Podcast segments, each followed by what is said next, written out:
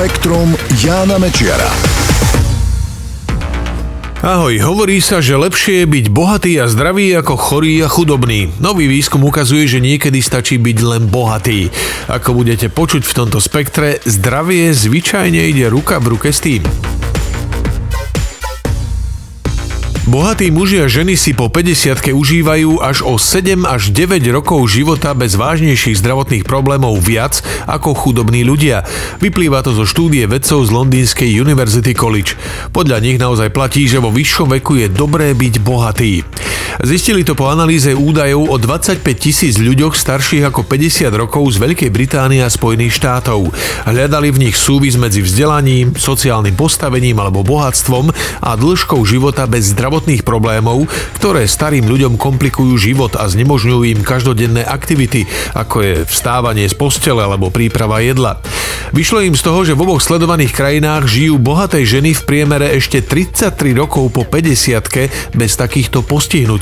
Chudobné ženy však len asi 25. Bohatí muži si po 50 vychutnávajú 31 rokov bez vážnych zdravotných problémov, chudobní len 22 až 23. Ukázalo sa, že istý vplyv na to malo aj vzdelanie a sociálne postavenie, ale bohatstvo sa prejavovalo najvýraznejšie. Prečo to tak je, to nie je celkom jasné, ale podľa vedcov je pravdepodobné, že bohatí ľudia majú jednoducho viac peňazí na lepšiu zdravotnú starostlivosť. Nový záhadný vírus sa už dostal mimo Číny. Pred pár týždňami vyvolal rozruch rastúci počet prípadov zápalov pľúc v oblasti čínskeho mesta Wuhan. Najprv nebolo jasné, čo je príčinou, ale nakoniec sa ukázalo, že to má zrejme na svedomí doteraz neznámy druh koronavírusu. Jeden muž na následky infekcie už zomrel. Koronavírusy sú veľká skupina vírusov, ktoré spôsobujú rôzne infekcie od bežného prechladnutia až po obávaný SARS, ktorý v rokoch 2002 až 2003 zabil asi 800 ľudí. Teraz sú obavy, že nové infekcie by mohli byť tiež veľmi vážne. Svetová zdravotnícka organizácia už vydala varovanie pre nemocnice na celom svete, že vírus by sa mohol ďalej šíriť. Prvý prípad mimo Číny zaznamenali pred niekoľkými dňami v Thajsku. Jednu ženu s touto infekciou, ktorá prišla práve z Wuhanu ako turistka tam dali do karantény. Teraz nedaleko Tokia hospitalizovali muža, ktorý sa vrátil z Wuhanu a trápili ho horúčky. Ukázalo sa, že je infikovaný spomínaným vírusom. Nakoniec však symptómy ustúpili a z nemocnice ho prepustili. Úrady však vystríhajú pred návštevou regiónu v okolí mesta Wuhan. Thajsko dokonca oznámilo, že na letiskách bude monitorovať pasažierov prichádzajúcich do krajiny.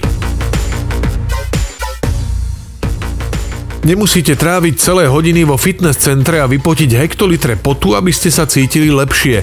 Vo svojej štúdii to tvrdia vedci z Univerzity Connecticut.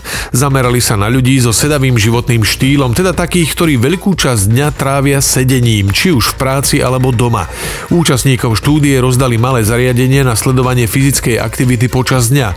Po vyhodnotení údajov zistili niekoľko vecí. V prvom rade, ľudia, ktorí sedeli najviac, boli najmenej šťastní a spokojní spokojní sami so sebou. Stačilo sa však len trochu pohnúť, zdvihnúť sa od stola, počítača alebo z kresla a tieto pocity išli výrazne nahor. Podľa vedcov už aktivita na úrovni prechádzky po obchodnom centre zlepšuje duševné rozpoloženie človeka. Preto aj pri sedavom štýle života je dobré občas sa postaviť a urobiť zo pár krokov. Spektrum Jána Mečiara.